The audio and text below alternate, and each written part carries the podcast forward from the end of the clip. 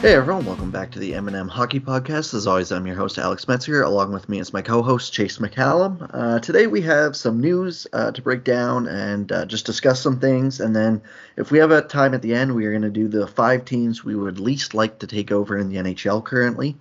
Uh, so let's start with the news. Let's start with uh, the stuff that uh, not as fun to talk, or isn't fun in general to talk about. But uh, that's the whole Brendan Leipsic situation. Um, I'm assuming most people have probably seen what happened by now, but uh, if they haven't, Brendan, someone hacked one of Brendan Leipsic's friends' Instagram accounts and leaked a group chat that he ran or was a part of, and there was him, a couple college players, and another guy who's in the AHL, Jack Rodewald and uh, there was a ton of derogatory stuff towards women and just a whole bunch of shit that you don't want to see on the group chat in general. So, uh, Brendan Leipsic has been terminated from the Capitals. They, he played. He was placed on waivers a couple days ago, as the time recording, and he is no longer with the Capitals. And I would be personally pretty surprised if he finds his way back into the league in general. I would be really shocked by that, at least within the next season and like he's a fringe player, so I just don't see how if he's not making it next season, he's playing in general. Yeah, exactly. It's one of those things where like people were quick to be like, "Oh, the Capitals are great for cutting him," which is true. They made the right decision, but like it's really easy to cut someone who's going to play on your fourth line. Well, and he wasn't even doing that. They acquired Ilya Kovalchuk, and so uh, he was in the press box for the past three or four games or whatever before the season shut down. Yeah, exactly. Like I'm sure Brendan Leipsic, based on true talent, could easily be a fourth liner on lots of teams, but because there's the marginal value of that is so small that I don't see him coming back. Yeah, so uh, I guess we'll, we we talk about the hockey side of it, obviously, but also the the personal side too about uh, and you know the, and I guess the mix of the two where it comes in with hockey culture, and this really feels like the uh, a year where it's like uh, the hockey culture is getting exposed and rightfully so, and I. Uh, again, I, I, think it's kind of the same thing with the Don Cherry thing. You don't want to say it's a good thing. It's not a good thing that you have to deal with it, but the fact that people are now finally getting to see it and that people are dealing with it is a good part of the uh, is a good thing. Yeah, exactly. It's like um, what what would be the wording? I guess positives can come from negatives. Something. Yes. And this is a yeah, obviously a very negative situation. Um, yeah, from the capital standpoint, I think this would be a very different conversation today if it was, say, Backstrom or Oshie or Ovechkin or someone like that that the group chat got, but it wasn't, and we don't need to play the what if game. You know, eh, they terminated his contract. That was the right thing to do. Uh, from now on, and you know, from here on in, it's you know I saw people on Twitter complaining about, oh well, you know, his his whole job shouldn't be ruined because of something he said in a private conversation, and that shouldn't matter. Uh, yes, it was a private conversation, but those things are just you, you can't say any of those things, you know, like. Yeah, exactly. It's like the classic thing where freedom of speech is not freedom of consequences. Yeah, for sure, and it's just like. I don't know, like uh, there's just so many people. There's it's insane how many people outed themselves. It's like, like I, the amount of times I saw, oh well, would you want your personal DMs exposed? It's like we've all said stuff like this. It's like no, like if you're saying that we've all said stuff like this, you're just saying that you're a horrible person. Like I wouldn't want my DMs exposed, but that because I'm just saying one or two people I don't like or whatever. I'm not saying I like to degrade women for fun or anything along those lines, which is what it was. Yeah, exactly. Like I'm sure obviously nobody wants their DMs exposed because you all have the oh I think this person's an idiot. This was stupid or whatever. But that is so on a different level from what Brendan Leipsic said that I don't think they should be compared. And obviously yeah exactly yeah, and I mean, like, yeah, I, I, feel like most of the people who listen to us are probably on our side, and we, you know, probably don't have to explain it too much. But yeah, there was definitely people online too who were just like, "Oh, well, I don't see what the big." Well, there was a couple of people. There's, I don't see what the big deal is, and those are the people you just immediately mute and move on from because it's not worth your time there's the people who you know it's the one thing I, w- I was listening to overdrive uh, the other day and i generally like it's my favorite show to listen to I, I, lo- I think they're hilarious but it was pretty disgusting i thought how they talked about the whole situation you know like oh jeff o'neill just couldn't get over the fact that it was a private conversation like you could tell they were and they were like, well, we're not defending his actions, and that's fine. But like, then you can't go back and harp on it four times over about how you just can't get over that as a private conversation, and you know that that should it, someone else should be wrong for putting it out. Like it, you just you can't say that even if it's in a private con- uh, conversation, and then wonder why you're being consequenced. Like, yeah, exactly. Like, there's nothing stopping him from saying that in a private conversation, but you're a pro at like you have a very public facing job you have to know there's the potential for consequences of these things yeah well and it's just like in any job like if you know like if i if that happened to me and you know I, my twitter account was linked with my employer and my employer saw it they'd be like yeah you're terminated there's no way we can have you linked with this especially someone uh, as you said who's uh, so highly linked with it where it's like their whole social media presences or in their whole fame is around them being a member of the Washington Capitals. Like it's just a basic HR thing. Yeah, exactly. Because like it's one thing if our messages got exposed and we were misogynists or whatever, but like HH isn't really probably going to get exposed to that if you're exposed or E Craftsman isn't probably going to find out about it if I'm exposed. But like if you're a pro hockey player, you have to be nearly certain that if this stuff gets out there, the Washington Capitals are going to find out about it. Yeah, exactly. And it's just like it's one of those things where it's like yes, uh, obviously when you're famous you have to be more careful, but a good way to be careful is just not say misogynistic shit like that. Like it well, this, it feels pretty simple yeah, it's always the easiest way around these things is to just not be a terrible person. Yeah, don't be a complete asshole. Like I, I just, yeah, I don't know. Like it's, I think the reaction, generally speaking, was uh, not, you know, I don't want to say positive, but like people understanding why he had to go and why it was wrong. I do think that there was enough of that, but also, you know, there's still the the dude bros of hockey culture where it's like, oh, well, he didn't do anything wrong. We all talk like that in private. You're lying if you don't. It's like, or it's like the, oh, so you've never made a mistake, guy. It's like, okay, but again, there's a difference between making a mistake and just saying some insanely messed up stuff, right? Like, yeah, exactly. Like just like some of the stuff he said was really bad. Just because you've made a mistake does not put it anywhere close to the same level as what was going on there. Exactly, and like yeah, like it was just like I, I'm not. I don't want to bring up too much of what he said, but it was like like I've saw I've heard some bad stuff and I was just cringing reading it. It's just like, oh my god. And then it's just like all aspects too. It's not just that he's being an absolute dickhead towards women. You know, if that wasn't enough to get people mad, which it absolutely should be, he also, you know, called multiple players in the league uh, bad, or you know, they, he made fun of multiple players' girlfriends or wives in the league. He called his two teammates losers and stuff like that. It's like there's just every aspect you look at it is a horrible situation, and he did it to himself. Yeah, it was just impressively idiotic. Yeah, oh, and that and that's not even to mention the whole sentence of "I love Coke" that he put in, which like would be grounds for suspension right there. Yeah, yeah. I didn't even think like, about that part. Yeah, like it's the most glossed over thing because at the end of the day, it's probably the, the least important thing of this. But it's just like if they NHL really wanted to and they felt that their HR policy or whatever for for whatever reason wouldn't be good enough, he'd be suspended for admitting or you know he'd at least be subject to random drug tests very more often uh, because he just straight out admitted that he does coke which like I, I, it probably shouldn't be too much of a surprise i feel like more hockey players do that than uh, the league wants you to know, but like still, it's just it's insane that uh, the situation's so bad that that is definitely the least important part of it. Yeah, exactly. Remember the Kuznetsov video was like the talk of the week or whatever last summer, and now this is like just a small like getting brushed aside because of the smallest part of this. Exactly. And so, I should say um, rightly so. Yeah, yes, for sure. Like it's not like like I I don't know. I don't care yeah, like it's people are free to do what they want as long as they're not hurting others, and you know, like uh, what the the stuff he said was clearly hurting others. Whereas you know, if you just say you like to do coke, it's like whatever. I would never do that, but that is your choice to do, right? Yeah, exactly. So, there are uh, bigger hills to die on in this world. Exactly. Um, so, do you have anything else to say on the situation as a whole? Uh, no, not really. Just kind of good riddance. Pretty much all you can. Yeah, I mean, I would be shocked if he ever lands an NHL job, just given who he was before this happened and and now. Uh, and if he somehow did land on an NHL gig, I think there'd be a lot of people waiting to punch him in the face when he comes back. Uh, so, uh, yeah. So I'm just uh, kind of waiting to see what KHL team signs him in the next couple of weeks, if I'm being honest. But uh, yeah, okay, let's move on to some uh, lighter news. We have uh, a signing, well, a couple signings, a couple prospect signings, a uh, NHL signing, and then some draft news.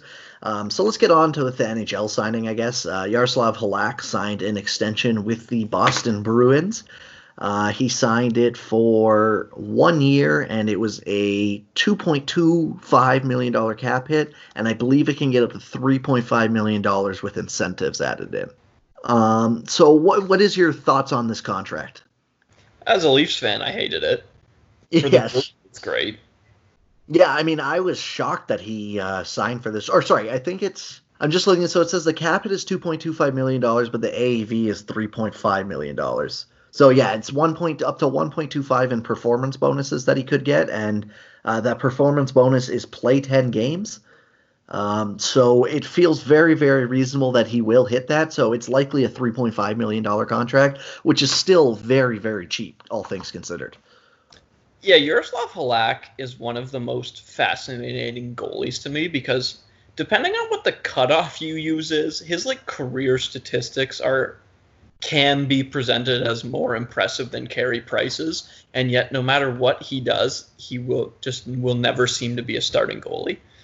Yeah, I mean, like I think he's in a really good situation now, where it's like because of the situation he's in Boston is why he looks so good these days. But it's like he's been really good this year and last year, especially as a tandem starter with Rask, who is I think shown in the past couple years that he's an upper end goaltender in the league himself. Yeah, exactly. It can't hurt playing behind the Boston Bruins, but like at some point he's just getting enough results that I think he should probably be a starter, and Boston should be very, very happy to have him as a backup. Yeah, I mean Boston. So if you look at like uh, evolving hockey, they have their his last five years. Uh, he played the past two years he's played in Boston was uh, eight goals above it, goals saved above average, and 14 goals saved above average. His goals saved above expected were 2.29 and 10, respectively. And then in 17 18 with the Islanders, that was that uh, horrible Islanders defensive team uh, where every goalie who played behind them sucked. And he had a minus 6.8 goal saved above average and a minus 9.23 goal saved above expected. And then the previous two years in the uh, in the island, he was both he was positive in both categories. So like yeah, he's. I think he is very clearly a top thirty goalie in the NHL. Um, but you know, for Boston, they're clearly uh, their tandem thing works, where it's like both guys kind of get thirty to fifty games or whatever, depending on who's hot, who's injured, and everything. And you know, we saw last year it really helped Rask because he played very well in the playoffs, and they went to Game Seven of the Stanley Cup Finals.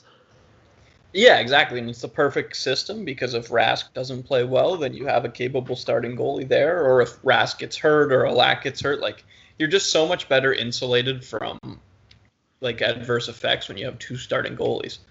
Yep, and again, like I'm a little surprised at uh, how little the cap hit is, but I mean, I guess if you're Halak, uh, you know, because he's 34, you know, he very well could have. Um, looked for one more big payday, if you will, for like a three or four year deal and on a, definitely a higher AAV. I think if he would have went to market, I would have assumed he would have got like six mil this year probably.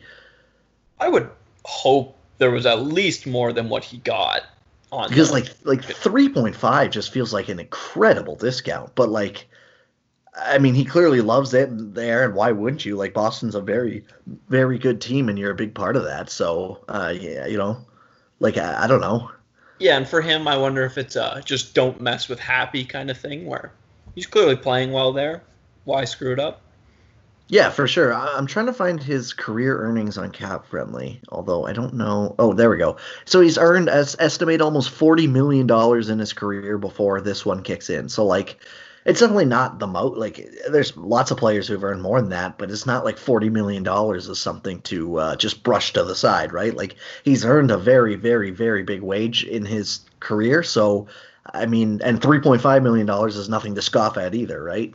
Yeah, exactly. Like his career wealth is to the point where if you put if you get two percent interest, you like your your money is making you enough money to live off of anyways. So yeah, exactly.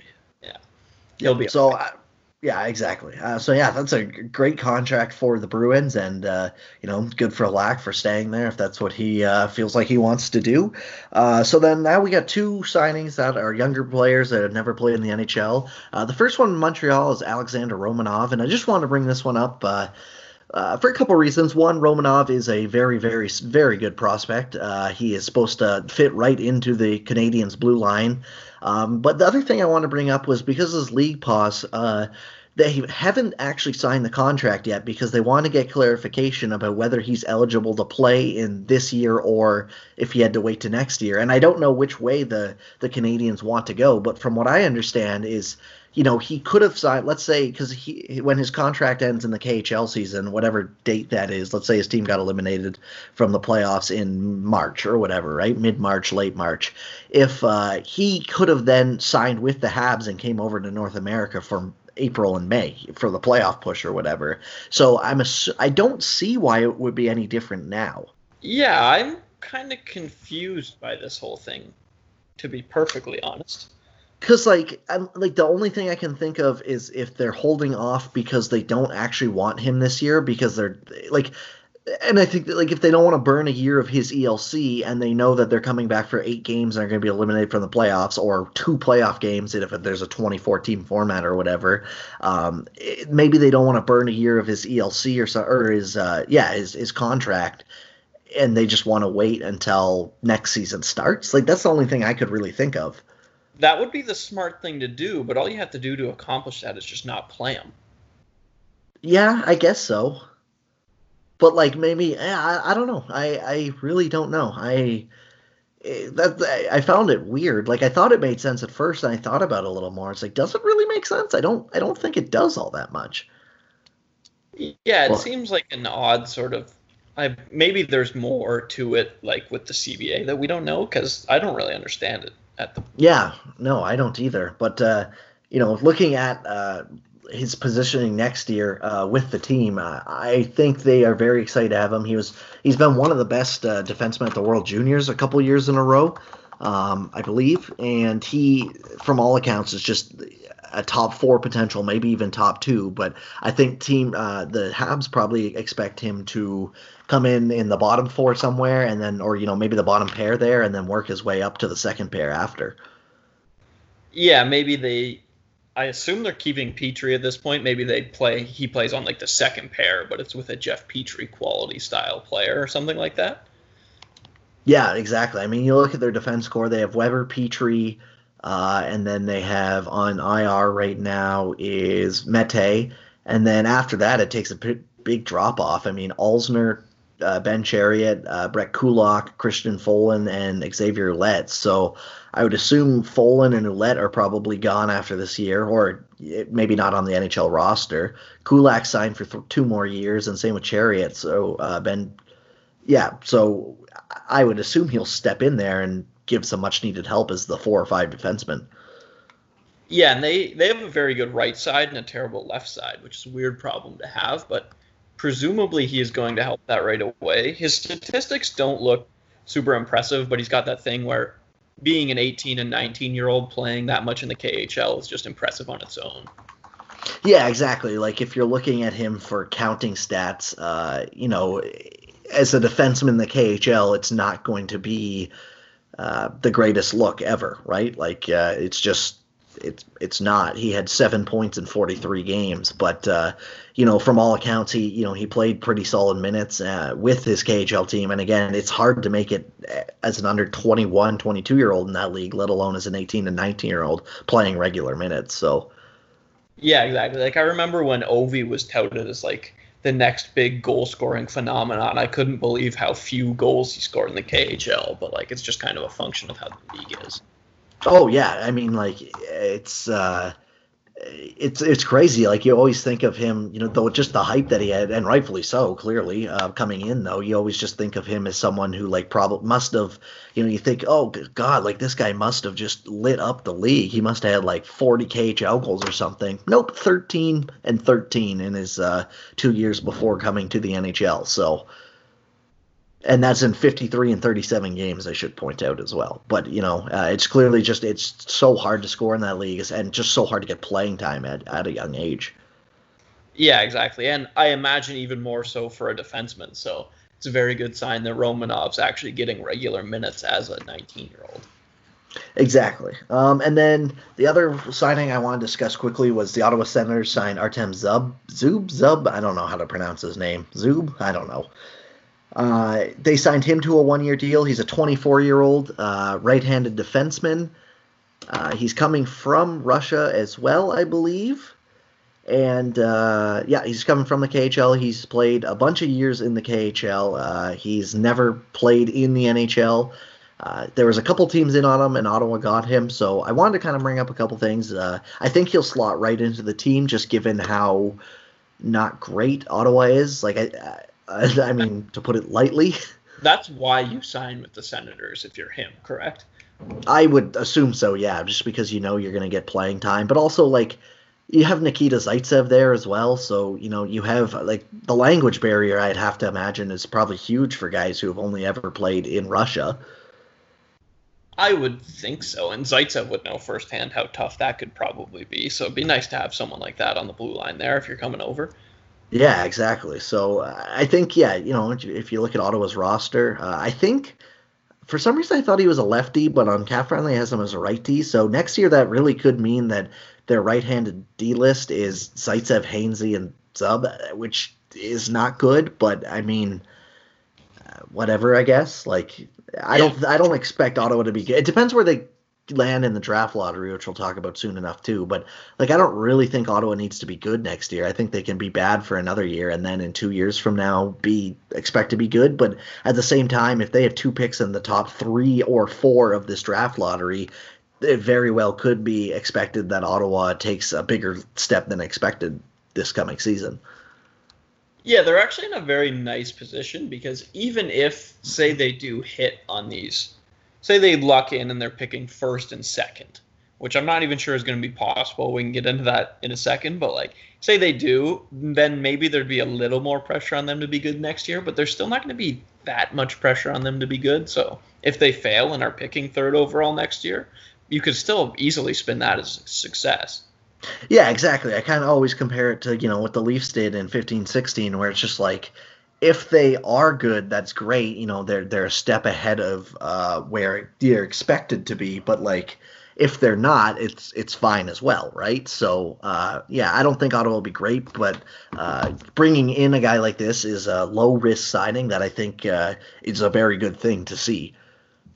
Yeah, exactly. It's essentially no risk and possibly really high reward. I don't know a damn thing about this guy, but I don't know. Maybe no. he's a player. Me either. I, the one thing I did want to, and this is kind of why I wanted to bring him up more so than anything else, was uh, I saw a couple people on Sens Twitter comparing him to Nikita Zaitsev as that, like, as his comparable, as if that's a good thing. That's not a good thing. You should want him to be much better than Nikita Zaitsev. Yeah, I mean, if he is Zaitsev and he plays on your bottom pair, I guess it's still fine. Like yeah, like it's it's not like this. As long as you don't give him the Zaitsev contract, it's not going to backfire. But what I'm saying is just like if you're super super excited about this guy, and then you turn around and say, yeah, his outlook is Nikita Zaitsev. It's like okay, you shouldn't be that excited about this guy then. Yeah, no, not at all. Like That's even a capable five six for free is great, but uh, just you know, like I don't know, like I, I the one thing I, I always scratch my head at was when they were like, oh yeah, this should be super exciting. You know, I compare him, and maybe it's just because it's you know a Russian guy coming over from the KHL at uh, roughly the same age. I think the, Zaitsev was 24 when he came over as well, maybe 25, but.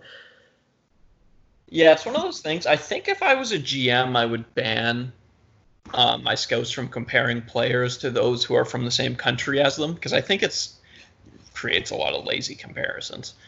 Yeah, I mean, even just comparisons in general, I find are pretty lazy. Like it's it's always just because too like you only ever compare the highest possible comparison. Yeah. Like you know, you never hear anyone say, "Oh, you know, this guy has the hands of I don't know, name some random third liner that would be offensive to if you heard it on draft day where it's like, why are you drafting this guy? But it's like in all reality, that's probably a more accurate comparison than saying this guy is the skating of Nathan MacKinnon in the hands of Auston Matthews or something like that. It's like what? Yeah, people love that stuff. Like you never hear the next Chris Tierney, but because Rasmus Dahlin was both Swedish and an offensive defenseman, you either hear he's the next Lidstrom or next Karlsson. Yeah, exactly. Where in reality, it might just be like, well, I mean, Dahlin was a first overall pick, obviously, but it might just be he's, I don't know, insert defenseman number two here, right? Like, and but people obviously don't want to hear that. No, but it's not very fun. Yeah, exactly. Where it gets even more wild is when you have like number pick number 20 in the draft or something and it's just like oh yeah like this guy has the speed of uh, this first liner and the the uh, puck ability of this first liner and the, the talent of the other first liner it's like okay so why is this guy 20th pick in the draft then like yeah i forget why i was doing this but i was rewatching the Nylander draft uh, 2014 and there was a dude who went in the second round and on his comparable the first thing that popped up was Jarome Iginla I was like yeah, exactly. So it's just it's stuff like that where it's like, okay, yeah, comparisons probably aren't the greatest thing, anyways. But uh, I don't know. Uh, so let's get right into the draft then. Uh, this a lot of talk about it being June fifth as the weekend the NHL wants to have it. Um, it's funny because it seems like no one other than Sens fans and Red Wings fans want to have it that weekend, um, but the NHL kind of feels like they're going to go for it anyways, and that's probably for the TV money. Uh, I have a lot of thoughts on this, but let's hear your thoughts first. Yeah, I don't know what the logistics like I don't know what kind of a logistical problem having the draft is for behind the scenes. I assume it's a very difficult one, which is why I was really really surprised they wanted to go through with this early. What about you? Uh, I was at first, but I think when you just sit back and look and realize that the TV networks are probably pushing for this, and uh, everyone is comparing themselves to how well the NFL draft did. So the NHL draft is probably the NHL's probably looking at that. well, let's have our draft. The difference is everyone knows the top not everyone knows but like everyone is aware or it's pretty easy to be made aware of the NFL draft's top 30 prospects. And also literally like I don't know 80, maybe not that high, but like probably 40 or 50 prospects taken in an NFL draft will be starting within week one or two of the NFL season. And like I would say a decent chunk, like maybe a third of the draft some years, will be start at least play at some point in the following season, right? Whereas like in the NHL, everyone after the first three picks aren't going to make an impact for at least one year. And then once you get to picks like 12, 13, they're not going to be there for two to three years. So it's just so much harder to create hype around, in my opinion. Yeah, exactly. Like the, um, in the NFL, a third round pick winning rookie of the year the next year isn't super uncommon, whereas that would be like completely unheard of in the NHL. Yeah, I mean, like it was insane. Alex Formenton was a second round pick, a mid second round pick of the Ottawa Senators a couple years ago, and he made the team out of rookie camp.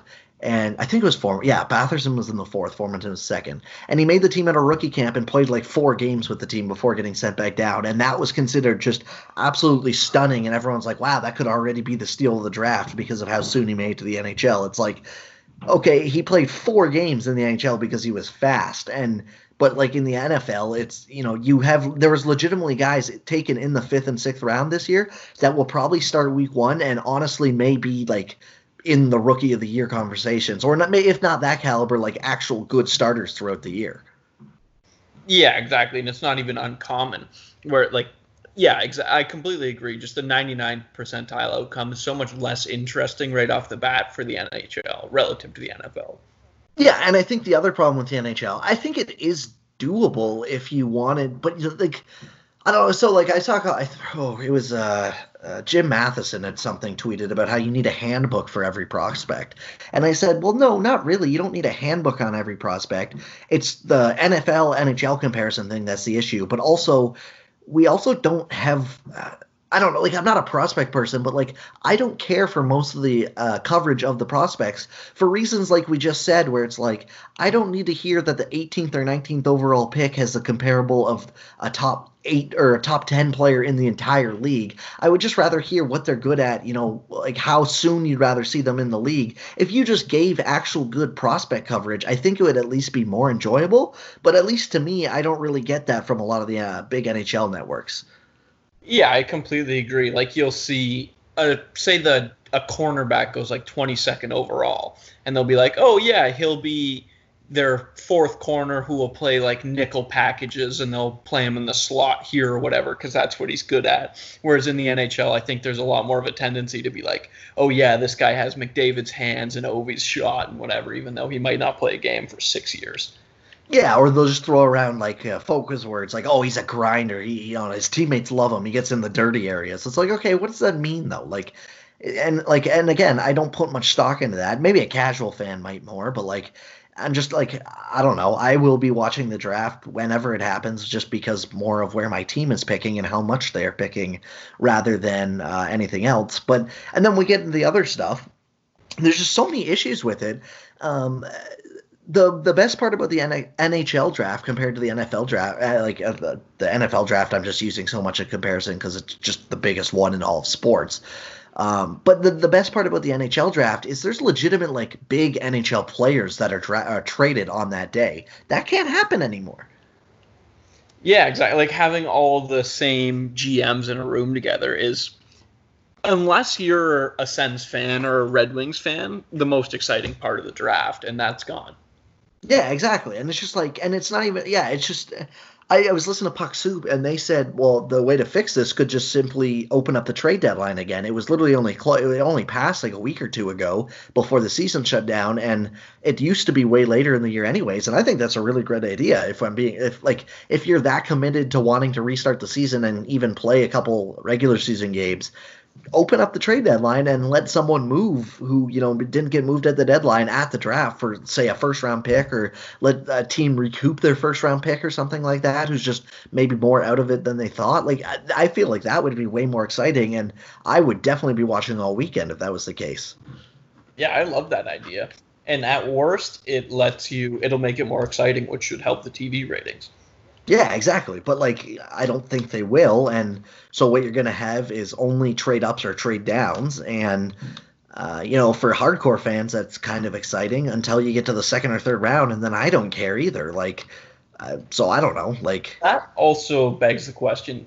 So, say I want to trade up. I'm Toronto and I want to trade up with you, Ottawa. And I'm like, hey, I'll give you Alex Kerfoot and my second round pick for your 16th overall pick. That's a totally normal thing that happens. Is that going to be allowed? No, I doubt it because or even if it would be allowed, I don't think teams would do it because uh, that would the team would have to finish the year with like Kerfoot would have to finish the year with Toronto, and you know I'm sure he would. It's not like he wouldn't try, but like he's there's also probably times where it's like okay, I know I'm literally out the door in like whatever amount of games. Why do I care that much? Yeah, you can still have that thing where you're like, do I really want to take a puck in the face right now to block? Yeah, exactly. Oh, sorry. Go ahead.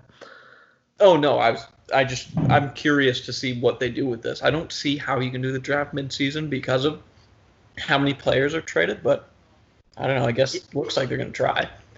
Yeah, and I mean, if we just want to keep rolling down the list with problems here, it's uh, another problem is uh, the conditional picks. You know, where how many player t- uh, games a player plays, how many rounds a team wins decides if it's a second or a third. What the league said their compromise to that is the two teams who have the conditions can go back and rework the conditions, and if they can't come to a, a conclusion at the end of the three day period or whatever it is, the league will make a decision.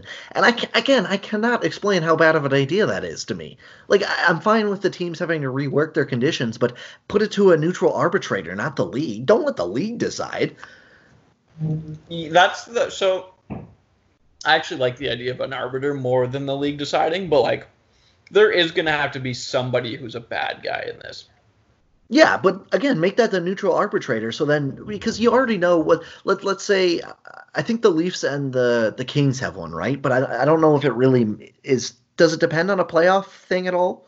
It it was um how many games Jack Campbell plays, and it was like six games. So it was like a near certainty he was going to play that amount of games. Yeah. But he obviously only played like two or something like that. And then there was Clifford resigning. That one's oh, okay. But I think okay, it was but let, Right. Okay. But let's say in, in, the Toronto condition or whatever, it was like if Toronto makes it the second round of the playoffs, the third becomes a second well, let's say if they have to rework it, LA and Toronto can't come to a decision. If the league favors in whatever way Toronto is arguing, how many people are going to be like, wow, look, see, the league is rigging it for Toronto? And like, it's going to be like that for every team. And then fan bases are just going to feel screwed. And whether you care about that or not, sure. But like, I feel like there will be some resentment or like questionable uh, actions coming up. And I don't know, like, I just feel like if you had an arbitrator, you just save yourself a lot of trouble. Yeah, I completely agree with that because you know if Toronto gets like Toronto is almost certainly going to have to give like the condition of Jack Campbell playing 6 games is almost certainly going to trigger. If that condition ends up changing in such a way that it probably doesn't trigger, you know people are going to be so pissed off about it. Yeah, exactly. And it's just like I don't know. Like I, I will say the other thing, and I'll get to this in a second too, is I don't think the league's smart enough to really rig the league for any team. But I just think that people will say that, and it'll you know people rightfully or wrongfully will have that feeling. And I feel like if you're the NHL, you should just save yourself from that trouble ahead of time. Yeah, I completely agree. Like people think that this new system being proposed is rigging it for the Detroit Red Wings. Yeah, like so this is what I wanted to get into. Uh, you know, the next part of the thing was that uh, because the NHL doesn't know how their playoffs are going to work, and they still want to hold a draft, they also don't want a team to be able to win the draft lottery, get pick number one, and then go some on some miracle playoff run if the league does resume and they finish 24th in the league and won the Cup. And it is so NHL to worry about that happening, but it also be such an NHL thing to actually happen, or you know at least make a run to like the final four or something like that. So now the new proposed system is that you just do what they used to do, where it's like whoever wins the lottery can only move up five spots. So that means Ottawa, and there's only one lottery. So Detroit can't pick worse than second. Ottawa can't pick worse than third and fourth. Um, you know, whatever teams behind Ottawa can't pick behind worse than one spot. But like, I have so many questions about that. But yeah, then you go to the people who are like, like they're legitimate people. Like the Steve Dangle podcast spent like 10 minutes talking about how this is probably like this is rigging the league for Detroit. I'm just like, do you think the league is that smart? If the league was smart enough to rig the draft lottery, Connor McDavid would be a Toronto Maple Leaf right now, and Auston Matthews would probably be playing in Arizona, or both of those guys would be playing in the massive American markets that were in the draft lottery. Yeah, exactly. Like I can't imagine Gary Bettman and company sat down and said, "You know what we should do? we should alter the Detroit Red Wings or the draft lottery in such a way that the Detroit Red Wings and Ottawa Senators benefit the most because they affect our bottom line so very much. Yeah, well, and that's the other thing is like everyone's talking about, oh yeah, how much this uh, affects Detroit, but like this helps Ottawa more than anything, in my opinion. Like, yeah, for Detroit it guarantees one or two, but Ottawa is now guaranteed three and four, or better. So like it could be one and three, it could be one and four. Uh, you know, like uh, it could be two and three, right? Um, I just I like that to me is so much better than uh, like knowing that you're going to have for sure three and four, and very very likely probably one of the one or two pick because I think Ottawa's under the new percentage to have the first overall pick would almost be 50% or just something insane like that. But like just I just don't understand how people just casually overlook. Oh yeah, no, this helps one of the the smaller markets in the league. It's like, but they and then they're like, oh no, but it's a conspiracy theory because they want to help Detroit. It's like okay, but like Ottawa's now guaranteed two amazing players in the top five, whereas like if it would have been the normal draft, uh, there's a very good chance they could have picked say third and sixth or something like that. Yeah, exactly. And I I don't understand what incentive the NHL would possibly have to be like, we need to really help the Ottawa Senators. Like they're just absolutely not rigging this. No, exactly. And it's just like like I, I have some questions about like I'm not going to complain as a Senators fan. I cannot complain about this the way they want to do it. I cannot and I will not complain. What I will question as just an NHL fan is, okay, a why don't if you're going to make it so you can only move up five spots. Why don't you do that for like all three lotteries still? Like do three lotteries if you're going to have three lotteries anyways, right? And like I don't know, maybe I, I don't know. Like let's say the second lottery or whatever. So you do the first lottery and whoever wins it wins it. If it's say the ninth place team, they move up five spots. If you do the second lottery, just make it so that Detroit automatically has the first pick, and then no one can take the first overall pick. So if Ottawa won the second lottery, they just sit at two and three no matter what. But like, or just have one lottery, but only make it the seven teams that aren't going to be part of your 24 team playoff format if that's what you really want to do. Yeah, exactly. Because that's the other thing. Then they're like, okay, the playoffs are going to be 24 teams. It's like, well, if the playoffs are going to be 24 teams and you don't want to have a team pick first overall and win the playoffs, why not just make only those 24 teams eligible, or sorry, only those seven teams eligible for the lottery then? Yeah, exactly. It just it does not make any sense. Uh, nothing this league does make sense, and it's going to be a disaster in my opinion. But and like going to the 2014 playoff format, like I know we haven't talked about this much, but that was I wouldn't want that at all. I think to me, I think 20 is the absolute max you could do, and that would just be and even that, I think 18 is probably where I'd want. But I think if you want to do 20, you just do 7 and 10 and 8 and 9 from the conference play each other. And the winner of those will play 1 and 2, and then everything else works as normal. Yeah, I'm not entirely sure why the playoffs need to be expanded, but like if they are, smaller is preferred to me. Well, yeah, and that's the other thing. It was like yes, like why like why is it not that 16 teams is just not like I get it because the league wants more revenue and that's probably why they want to expand them, but like the people are saying like, oh, it wouldn't be fair to the Winnipeg Jets because they miss out by 0.01 of a percentage or whatever off points percentage. So what? There's been teams who last year the Florida Panthers missed the playoffs and they had more points than I think both wild cards in the Western Conference for sure than the eighth seed team. But because the conference that they were in, the division they were in, was so good that you know they didn't make it. How is that fair to them? Yeah, exactly. And like I I don't get why this. We hear all the time about how every point counts and all these stupid cliches. Well, if people actually believe them, then we should probably just leave the playoffs the way they are. Yeah, exactly. It's like I just I I don't understand it. I don't get it at all. Um, like it makes no sense to me. But you know if you did want to expand for more revenue or whatever sure like i'd be fine going to 18 or 20 i think 20 i would be comfortable with. And i believe dom had an article on the athletic that mentioned like that would be the most fair way in terms of making it or whatever however you want to find that. But like if you had a best two out of three series for the seven, eight, nine, and tens, right? And then that would also give more of an incentive to be first or second if you did say uh, apply that going forward, which I don't, I don't think they will. But like then it gives the division winners like an actual reward too, because right now. Like you saw, there's some years where the division winner actually plays a better team because they won their division instead of the second place team.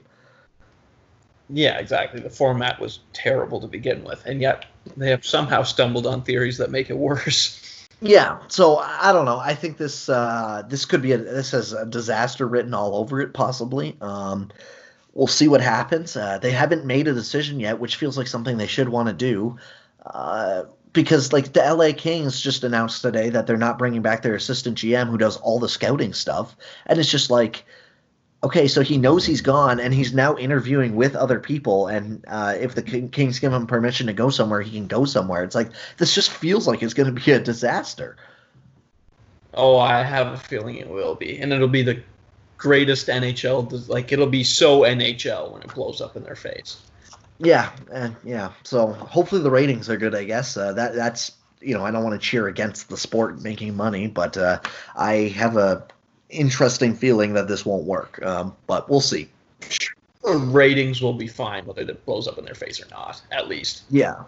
Yeah, you would think so, but like I think WWE this past week had like brutal ratings, and it just shows that like people are starved for content, yes, but like not all content. Like I don't know. Yeah. I, I think you know it'll probably do better than average, but like I just I don't know. Like if they're expecting it to have a 33% jump or whatever the NFL draft had. Like that was some crazy number. I just don't think that'll happen, but you never know. Yeah, it's anytime you're comparing yourself with the NFL, it's always a tough one because they're maybe the biggest sports uh, market on the or sports league on the continent, and you're the NHL. You're what, like fourth or fifth? Probably fifth, and if you count college, fifth or sixth. So yeah, exactly. Yeah. Um, okay, so let's get into our top five teams you would least want to take over. Uh, for this, I kind of looked at you know teams roster. You have to take in the roster, uh, the ownership consideration, the the market, all those things. Uh, so we'll go from five to one. Uh, the fifth team I had on my list was actually the Anaheim Ducks. Yeah, that's a pretty good one. They are not a very good team, and there's yes. a lot of money tied in for a long time. Yeah, so what I tried to do is I, I, looked at the rosters and stuff first and just thought about what I would want to uh, take over and not take over. And then I'd also try and mix in ownership. And um, we might have different discussions later on, but uh, Anaheim's ownership isn't bad by any means, and they'll spend when they need to. But there's obviously, I think it's pretty well known that there's been an internal cap at times and part of that internal cap or maybe just negligence is you know they're one of the, i think the only team that doesn't actually have anyone in their analytics department like on record. So uh, it's just one of those teams to me where I think if I was taking over, you have some pieces to work with, but like even like John Gibson, it's so hard to know what to do with him because he's 26, and I don't think the league values him as much as probably me or you value him. And it's just like, like what do you do? Because you know he's at the age where it's like if you full on tear down and rebuild for two to three years, which like I think they probably should. He's getting the age where it's like when you want to be good again, who knows if he'll still be good. But also if you trade him, you're just looking for literally John Gibson for years and years in at a time. Yeah, he's kind of the worst case scenario to have. Well, not worst case scenario. Obviously, having John Gibson's good, but like his value, his actual on ice value, you have to assume is much lower than or higher than his trade value. We see this in the Vezina voting voted on by GMs, and Gibson never gets any love there, despite the fact he's what the at worst second or third best goalie in the league, probably. Yeah, exactly. So uh, yeah, I don't know, like. Uh, other than that, like uh, on the back end, you have Hampus Lindholm, 26 years old. Again, he's another guy, same age as Gibson, where it's like I wouldn't want to trade Lindholm. I think you could probably be fine with just keeping him through a rebuild. But by the time you're done on a rebuild, quote unquote, which is what I would do with this team, he'd be like through his prime pretty much, and you have to be worrying about if he's gonna keep it up or not. And I don't know, like they have some interesting young players, Sam Steel. Uh, who else do they have in the minors? Troy Terry. Like they have a couple guys that are definitely interesting names. Uh, Trevor Zegras as well. But like I don't know. They just don't have like an absolute stud prospect system. I don't think. And for me, just given the ownership, or you know, not even the ownership, but just you know the internal budget and where this team is, I that's why they landed fifth for me. Yeah, that's hundred percent reasonable. I could definitely see them. I I would probably put them five as well. I have a couple other teams I dislike more. I don't think they're a disaster, but there's just not a lot to love.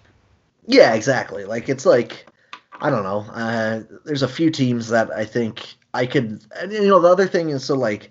Uh, I didn't have LA on my list, but the reason I didn't have LA on my list is by all accounts their farm system is amazing. They have a bunch of picks, and I fully believe that if I took over today, I could trade one of, if not both, of Drew Doughty or Anze Kopitar. So I don't think I I don't think LA would be that in that bad of a position if you just do what needs to be done. I just don't think they will do that.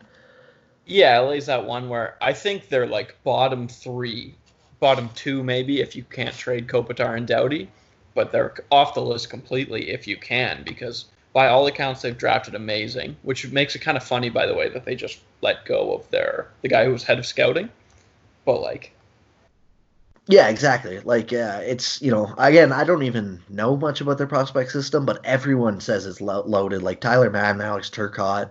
Uh, I'm trying to figure remember some other names that are in it. Uh, obviously, uh, uh, who just debuted this year? Gabe Gabe Vilardi. He was a stud right away. You know, it's good to see he finally got over his uh, injury problems. So, and they got a bunch of guys in the minors, I believe, too, who just are supposed to be very, very, very good. So they have a very good future. It's just they have a couple gross contracts on the books right now. But yeah, I had them off my list. Who did you have at five? I'll probably throw the Ducks there too. I'm kind of making my list. Here. So four, I had the Arizona Coyotes. Um, kind of the same as the Ducks. It's just a lot of there's a couple contracts that I just I don't like. There's a lot of contracts I don't really like. Like I think the Nick Schmaltz one is fine, and the Christian Dvorak one is fine. It's just a lot of money for a lot of time for guys who just are meh. Like I don't know. Like this team isn't good by or they're not great they're fine they're very average they have no cap space they don't have their first round pick either this or next year and they don't have a third this year or next year yeah, I really considered the Coyotes, especially now that they lost those picks in the Taylor Hall trade. Like, I think I forget who it was. I wish I could give them credit because I love this saying. Like, John Chayka seems to be really good at turning a quarter into 26 cents, but like that just leaves them in such a mediocre position because they weren't really good to begin with. Yeah, and I mean, just like even some of their other deals, like I don't know, the Clayton Keller one is could you know like it maybe it'll turn out fine, but as of right now, I don't think the deal's necessary. I don't think he's a seven point one five million dollar player. I don't know if you do, but I don't like. You would definitely get takers if you wanted to trade that contract. But yes, that being said, his on ice value, I think, is lower than that contract implies. Yeah, and I mean, the, and same with like the Oliver Ekman-Larsson deal. Like, I don't like that at all. It's got a full no move, and like, I don't know, you know, if you can convince them to move, how much are you getting for that on the open market, if anything? Like, I think OEL's overrated league wide now, but I also don't know how many teams would be willingly taking on an eight year or seven year deal at age 28 slash 29 for a guy who's making 8.25. Like, I just, I, I don't know. So, like, for me, and then, you know, obviously the market, like, their new owner seems to be willing to spend money. They're clearly up against the cap this year. So, that's good, but just all those things considered, that's kind of where I place them at four. I think you could probably work with a couple of the pieces, but like they just don't have anything to me that screams amazing. Yeah, that's hundred percent fair. I thought about having them. I have the Habs in this spot, although I think they might the Habs might actually be better off than the Coyotes. Yeah, I mean, I like the Habs. I I I didn't have the Habs on my list. I think they're a team that you know eh, again they're in a tough position because they're just kind of so mediocre but like the nice thing for the habs is again i totally believe you know as long as price would be willing to go he has a full no move but if you could if price wanted to be traded you absolutely could trade Carey price. And like i just for shea weber like i think you're fine letting Shea Weber $7.8 million on your books because you won't need the cap space if you're trying to not rebuild, but like retool or whatever. Because if he does retire, you're not the one getting killed with a cap crunch, right? So like for the ha- and uh, the Habs have a bunch of picks. Like they, a lot of theirs. It's not like Ottawa. Like Ottawa has three firsts, four seconds this year. The Habs have three seconds, three fourths, two fifths, and then next year three fourths, uh, two thirds, and three fifths. So it's like they at least have some draft capital to work with, and that's kind of like that's a little bit encouraging, I think, to see as well. Yeah, that's very encouraging. Assuming you have like you're the Montreal Canadiens, you have a ton of assets. They should be or a ton of money to spend, sorry, on things like scouting. They should be in a position. Maybe this draft turns their franchise around completely. Yeah, and like, yeah, I don't know. Like Montreal's definitely in my bottom fifteen. Like they'd be a bottom half team for me. Whereabouts? I don't know. Maybe they'd be just on the edge of that bottom ten kind of thing. But also like if we're going to include owners for you know not wanting to spend money, I think Montreal, uh, their owner clearly has no issue spending money, and you know that should probably be taken into consideration at least a little bit as well. Yeah, and they're also clearly willing to give you time because Marc Bergevin's still there. yes, but the the problem for you or I is that neither of us could speak French, so maybe that uh, puts them on our list automatically because dealing with that market and not speaking French doesn't seem like a great thing. True, and I sucked at that in high school, so that might be rough. um, so three for me was the Minnesota Wild. Um, I don't like this team is probably underrated compared to what most people think, but I just they're just so boring to me, and just there's so many contracts that I don't know if I could like a lot of the big disgusting looking contracts I feel confident getting out of, but like Zach Parise, unless you're taking bad money back from the Islanders, I don't think you're moving. And Ryan Suter, I don't think you're moving. Like Jared Spurgeon's 30 and signed forever. Uh, like there's just a lot of not Matt Zuccarello's got four more years at six million. There's just not a lot that I love about uh, this team. I have them too. Is there a team that would benefit more from compliance buyouts than the Wild? Uh, San Jose, maybe. But yeah, San Jose has worse contracts, but Minnesota's good enough now they could actually maybe turn it around and put that money towards something productive. Yeah, that's true. But I'd also argue if San Jose could buy out Martin Jones, they could put it towards a goal. You know, maybe before this year. You know, it'll be interesting to see if San Jose bounces back at all or if they're actually just shot. But yeah, like it's just if they could get rid of the seven and a half million cap from Parise and take your pick of another bet contract you don't like and just use that more efficiently.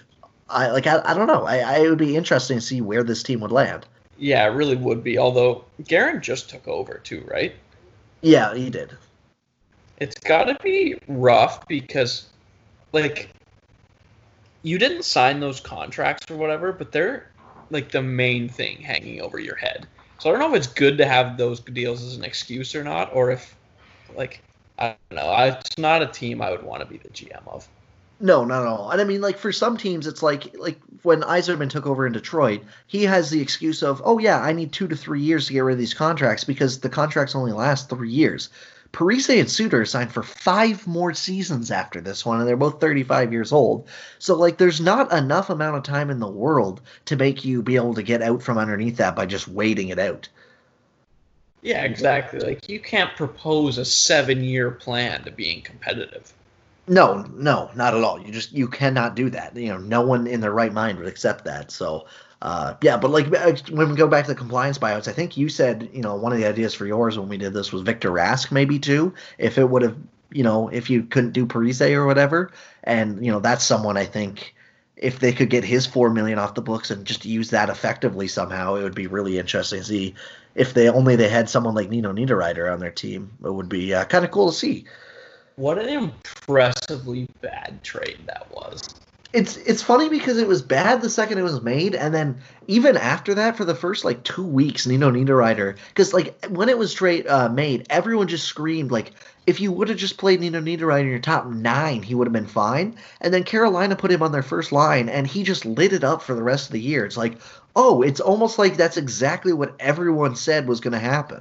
Yeah, exactly. Like maybe stats people in general are a little too confident in some of our conclusions, but like that is one that the nerds on Twitter were proved right about so freaking fast. It's not even funny.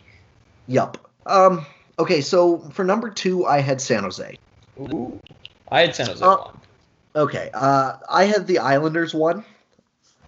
Okay, I had the Islanders three. Yeah. Um. So with San Jose, like I with them in New York, I don't know. Like I tried weighing it back and forth, and I think San Jose, like I, I, they're one of the teams where I think you could get out of some of the money that's on their books, but not all of it. And like, like when I compare them to New York, I just don't know how many, if any, of the contracts you can get out of. Like, who's taking Anders Lee at that price tag? Who's taking Brock Nelson at that price tag? Maybe you can find a suitor for uh, Jordan Eberle, but uh, like unless you get take back. Uh, one of the, you know, Zach Parise, I don't think you're getting rid of Andrew Ladd either. Like John Gabriel Pageau's contract, I don't think anyone's taking that. I just there feels like so many that you can't move with the Islanders where like in San Jose, I think it's it's a bigger issue because the money's bigger, but like I still believe that if he wanted to move on, you could move Brent Burns right now. I think teams would take him even with the down year he had. Uh, I also think the same of Evander Kane and Logan Couture. So I think it's more just Vlasic and Carls, and even Vlasic. You could maybe talk a team into taking him if you retained like a couple hundred grand or whatever. But I, I don't know. I I feel very confident in being able to move at least two of two or three of San Jose's big pieces. Where I feel confident in being able to move zero of the Islanders.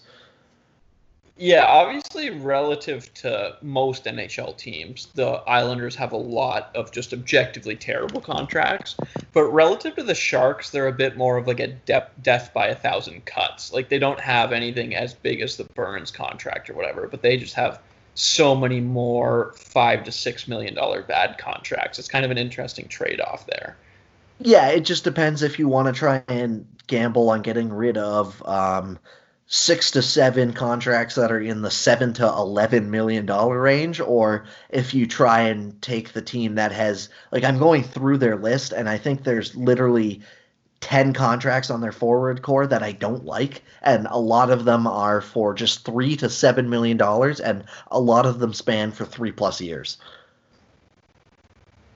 Yeah, like they they have an impressive amount of bad contracts, but it's too bad Lou isn't in Toronto because that contract whiz would have gotten the Leafs out of their pick.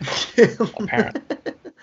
Yeah, uh, that's something I don't need to get in through this episode. Uh, but yeah, it's it's one. Of, I think you can make a case for either of them very easily. Um, their draft pick situation is both kind of crap. Uh, the Islanders don't have their first or second this year, and they don't have their second next year. The Sharks obviously don't have their first this year. They have their second. They have Tampa's first this year and two seconds this year, but they also don't have their third, their fourth, or the sixth, or their seventh. They have two fifths this year and two sevenths. Uh, and then next year they have two or three third round picks. So like to me, the Sharks is a little better in terms of draft capital, and like at least you have your first next year, uh, even though you don't have your second. So I don't know. Like with, I, I really could go either way. They kind of were neck and neck for me, where I could very easily be convinced to put San Jose one and the Islanders two, and I just had it the other way around. Yeah, that's completely reasonable. They are both just miserable teams to take over. Yeah, I mean, I think this is probably the two consensus teams I would have to imagine in the league. The only other one I could see people saying would be Ottawa, and that's just for ownership reasons. But Ottawa has such a bright future ahead that I don't think they would be, they should be in the bottom five of lists. I don't think they should be in the top five either, just given Eugene Melnyk. But like, for me, like when I was trying to rank Ottawa, if you take the ownership part of it out of it, I think Ottawa's top, probably top three, right? Like, if you take ownership out of it, Ottawa would be like the dream team to take over. Yeah. Because like they the don't only... have their stars yet. So you would get credit for bringing everybody in. Yeah, and like other than, you know, they have Bobby Ryan and Nikita Zaitsev contracts which are, you know, not good, but like it's not like they have like six contracts you need to worry about. They have two, one that I think is like one goes for two more years and one goes for four. Like the Zaitsev one sucks. There's no way around that. The Bobby Ryan one, expires when you need the cap space pretty much. So it's like like if you took ownership out of it, this would be the absolute ideal team. Three firsts this year, four seconds this year, two thirds this year, they're fourth, uh, fifth, two sixths, uh, and then next year they already have three seconds plus who knows what if they get anything else, you know. So like like if you take ownership out of it, but obviously you can't. But then you know, I don't think ownership makes it go to the bottom five. For me, they're just kind of like I think I'd probably still have Ottawa in my top ten if I'm being completely honest. I would put Ottawa very high, and maybe that's not giving enough credit to how terrible Eugene Melnyk is, but I think they would be the perfect place to go make your mark. Yeah, and but yeah, exactly. And it's like even with Melnyk, I think you have the built-in excuse of like, oh well, what can I do? I have a cheap owner. But also like Ottawa's problem isn't the first eight years they get their stars. Ottawa can keep their RFA stars. That happens all the time. It's never an issue. It's when you have to get to UFA. So it's like if you're Ottawa, you at least have like like if you took over the Senators now, you'd have like a six to eight week, uh, eight year period where before you even had to worry about uh, what was going to happen, and that should be plenty enough time to try and mold the team into a, a contender how you like it. Yeah, exactly. Like if your big issue taking over the team is what do I do in seven years after I've hit on my high draft picks, you're you're doing all right. Yeah, exactly. Well, yeah. So I think like other than that, like I think San Jose and the Islanders are probably the two consensus worst teams to take over. Yeah, them and the Wild would definitely be the worst yeah. ones for. The other people I had on my list, I thought about Florida, but like, the Florida has some pieces I really, really like too. It's just the ownership there, you know, the, you know the budget that they're on at times, and also the Sergei Bobrovsky contract is disgusting. Um, but like, I just didn't think there was enough to crack my top five. No, I also thought about Florida. I like too many of their good players enough that I wouldn't have them there. Yeah, it was kind of the same idea with Nashville too, where it's like I think there's some legitimate cap problems, and maybe in three years or so, Nashville's on the bottom five teams. But like for now, I don't think it's much of an issue because you have so much to work with with just the high end defensemen that are on that team, where it's like you're probably set off, even if you know Kyle Turris is a bad contract and Matt Duchene is overpaid. Yeah, exactly. Like it's it would be tough and it would be really tough to maneuver like you're basically stuck with what you're given but i don't think it would be that bad like there's still a team that could win a cup and nobody would really be that surprised yeah exactly and then the only other team i thought about putting on this list was columbus and that's just because they seem to just kind of be stuck in purgatory of like it's not like they have any very bad contracts like i know the Cam Atkinson one isn't great, but it's not like like that's not. I wouldn't put that in the top ten worst contracts in the league or anything like that. But they're just they're so meh where it just it does not matter. It doesn't seem to matter ever. They kind of have a team where like if you pick up NHL 20 and you want to go into a GM mode, like they're kind of like the dream team to take over that isn't too easy on you, but like you still get to mold them the way you want essentially.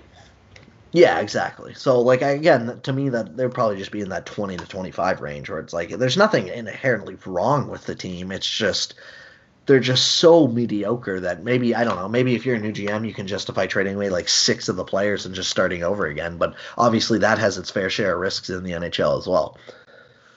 Yeah, even though I think that's the most likely outcome for them to become a good team again, but that would it'd be a tough thing to sell to a team that's in the playoffs right now, or in the playoff hunt at least.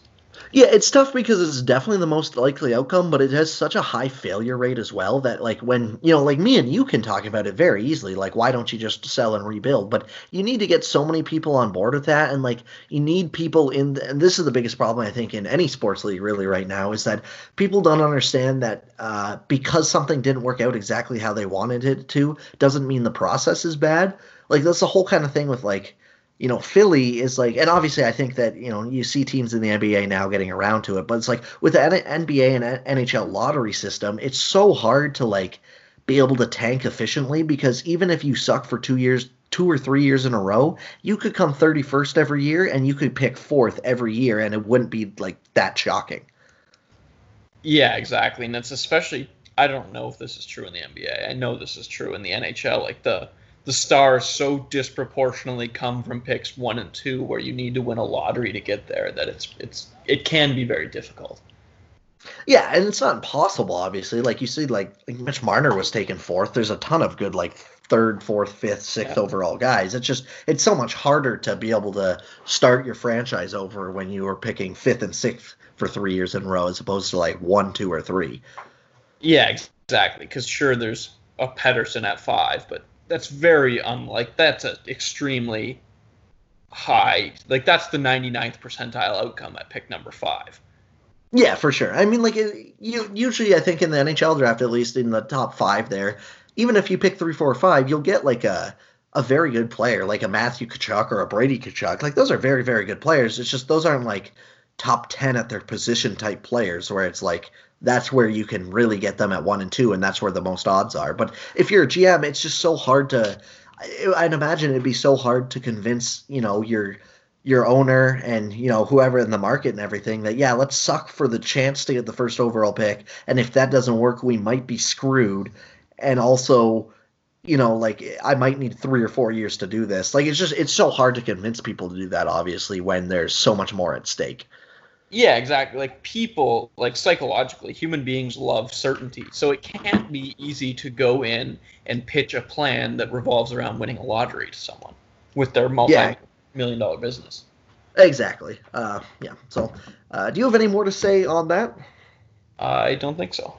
No, me either. I think next week we will do the top five teams we would most likely to want to take over. Um, so that could be interesting because I think last year or last year or two years ago when we did this, we did the top ten teams, but me and you had a lot of differences uh, on our list, so it should be out fun as well. Uh, as always, you can find me on Twitter at NHL Suns and stuff. You can find my work at lastwordonhockey.com. You can find this podcast wherever you listen to podcasts. You can find Chase on Twitter at cmhockey66. Uh, Chase, do you have anything that you're working on right now? Yeah, I'm actually I'm bored as hell essentially, so I'm gonna start blogging again, focusing on the draft. There we go. Um, so I, I don't really have much going right now. I just started my full time job again, but I'm hoping to get some more stuff out as the summer rolls on, and maybe as we get more of an idea of what's going to happen. Uh, so yeah, keep your eyes out for that. Uh, thanks everyone for listening. If you have any questions, let us know. Um, and you know if, there, if there's any mailbag question or anything you want us to answer, uh, shoot me or chase a message, and we'll do our best to answer. Uh, thanks everyone for listening. Have a great week, and we'll talk to you next week.